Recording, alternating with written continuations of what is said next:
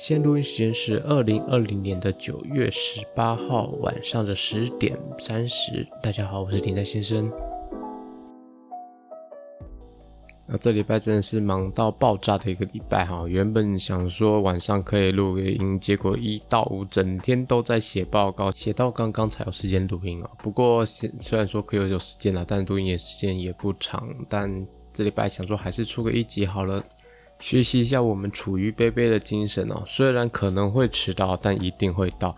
那这礼拜一样继续讲一下上礼拜有发生的牛津疫苗测试人员发生了水质炎的事件，就是在上礼拜三的时候，牛津大学疫苗的第三阶段测试人里面，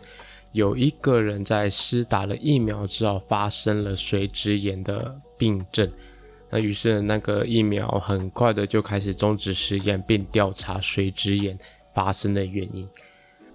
呃，在这之前就说过，国造疫苗的重要原因哦，就是这个样子。它万一有任何的状况，有任何可能衍生出来的后遗症，然后导致于无法使用而被终止的时候，那我们的国造疫苗就可以接续的。哦，等着后面研究出来而被使用，而不用再等到其他的国家还要从头再来，或者是我们决定自己要开始从头再来，这样子，呃，可以省时的多，省力的多啊。虽然刚刚说的那个发现水质炎的事件，在三天过后啊，它又被立刻重新开启了。那这个水质炎是什么？这个水质炎听起来好像是疫苗导致于身体发炎的这个状况，但它其实是一个人体自身本身所造成的自体免疫的症状，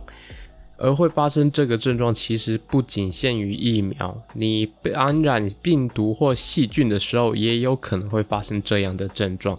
它的起因其实是因为当你的身体啊、在被感染的细菌病毒之后，想要制造出的抗体，在中间发生了一些差错啊，没有训练好。它意外的将你自己身体的神经也一并的当成外来的啊敌人，然后一起攻击，那以至于导致你的神经发生了发炎的状况。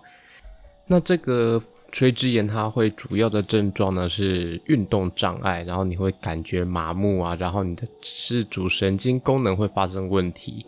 然后它会通常啦，它会先发生背部疼痛、腹或腹痛。或者是胸痛的症状，然后再来你的下肢呢会感觉麻麻的，然后感觉没有力量。但大部分的患者他在数小时或者是几天之后，他就会开始啊感觉走不动了，然后变成呃有点瘫痪的状况。但有些少部分的呢会开始往上的发展，造成呼吸困难跟吞咽困难。那你从这边就知道，如果说往下的时候，你顶多就是走不动的而已，那你没有感觉。但是如果你往上呢，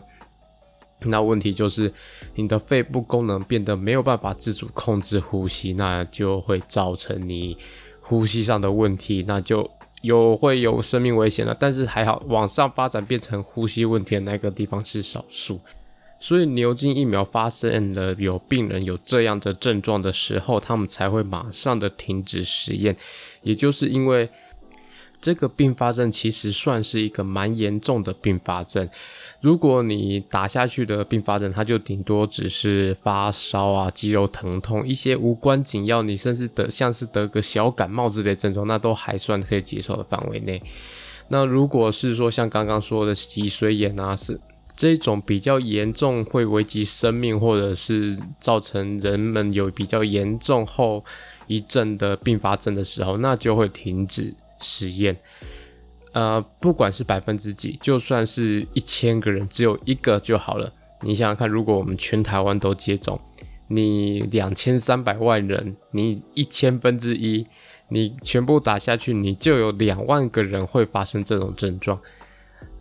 啊、就算我们再退一万步，一万分之一好了，有一千人会有症状，那谁想要当那一一千分之一？我想应该不会有人想要当这一千分之一的状况，所以这其实是一种不会被大众所接受的后遗症，因为就是没有人想要当那不幸中的一个嘛。所以当他们有发现这个一这个症状的时候，他们就马上把它给终止。然后但是在三天过后，他们又开始啊、恢复了实验。那很有可能就是他这个病症可能不是脊髓炎，又或者是他们发现这个病人他本身就有自体免疫的疾病，又或者再可能啦，他这个病患他在测验的期间他被什么病毒给感染到，以导致于他在接受疫苗测试的这段期间发生了脊髓炎的症状。但疫苗发生脊髓炎的症状，说真的也不是第一次了。其实，在台湾的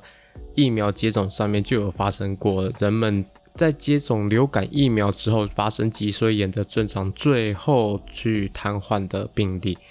在二零零九年、一零年的时候，那时候有发生 H1N1 的流行，那时候很多的学校，然后政府呢，大家也都用力的宣导。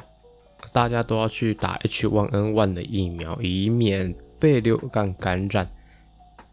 而那个时候就传出了很多病例，很多的小学生啊、高中生，甚至有一些嗯比较壮年，就是三十岁左右的人，然后出现了半身瘫痪啊，然后什么诶、发高烧、昏迷不醒等等的之类的症状。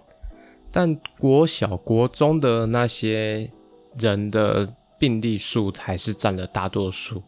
所以那时候很多人就有些啦，大部分就会怀疑是不是打疫苗所造成的急性脊髓炎的症状。但啊、因为那时候可能大家的或者是社会风气，或者是大家的呃观念也还没有培养出来，然后大家也没有去，然后之后的新闻也就没有继续的追查下去了。不过在那之后的追查啦，政府自己发布的新闻都说那个是跟疫苗没有关系，然后都是个人体质的问题啊。不过这个真的有时候也真的很难解释，因为呃，在我们之前面就说了，脊髓炎是一个自体免疫所造成的疾病，它会发生原因就是因为你是你的疫苗去诱发人们抗体的时候。它所产生的抗体，结果又去攻击了自己的免神经细胞，所以才会造成脊髓炎。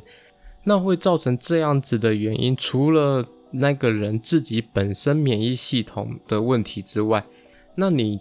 的疫苗设计如果是有问题的时候，那有时候就会让那些免疫还没发育完成，就像这那时候的国小、国中生的人一样，他所产生出来的。抗体会去攻击到自己本身的状况，呃，就像是说，那我们一样用之前说过的免疫军队训练的比喻来做例子，那疫苗就是给你的军队一个照片，来让他们做辨识训练。那你给他们照片呢？那说明这个病菌它长得像只有一只眼睛啊，长得还像三百公分那么高，整个就是个独眼巨人一样啊。但是如果你的照片里面好死不死就说哦，他其实穿还穿着蓝色的衣服，前面说的那个三百公分、一只眼睛像独眼巨人这样的描述，让那些军队很好辨认。你毕竟一般普罗大众不可能会有人长这个这个样子。但是后面有一段蓝色衣服的时候，那就很有可能这会跟一般人有穿同样颜色的衣服，那最后就会造成一个状况，就是当如果这个啊、如果你的军队里面有训有一些比较训练无数，然后什么都没有看得比较仔细，只看到后半段蓝色衣服哦，他就冲上去抓的这种。士兵的话，那很有可能就会造成哦，他看到旁边有一个神经细胞啊，他穿着刚好是蓝色的衣服啊，他就去攻击他，那这样子就会造成脊髓炎的症状。不过现代医学设计疫苗的技术也比较进步了哈，所以在最近的疫苗状况也比较少再听过有人会因为施打疫苗而像十年前那样很多中小学生啊这样子。半身瘫痪的症状，呃，不过还好，脊髓炎在如果有经过正当治疗的状况下，它在三到六个月的时候可以把它将它完全恢复。通常就是使用一些抗发炎的药物，将你身体里面的免疫反应给压下来，然后等你的身体将你那些制造错误、然后有问题的免疫蛋白自然代谢掉之后，那那些症状就会消失了。好，那这礼拜因为 实在太忙了，其实也没有办法准备太多的东西，所以这个这个期的啊长度大概就只先做了一半而已啊。啊那么先跟各位预告一下，在下礼拜有跟一些 podcast 们做一个台语周的节目，所以大概呃我的节目好像是排在礼拜四吧，没记错的话。好，礼拜四会上架一个台语的啊，当然还会那一个礼拜另外一集正常的领带先生有问题也一样会上架，所以啊下礼拜会有两集的节目。好，那我们这一集一样，如果你对这集的内容有给觉得哪里有问题改进，或者是有什么东西想要讨论的，欢迎上 FB 搜寻领带先生有问题。我们下礼拜再见，拜拜。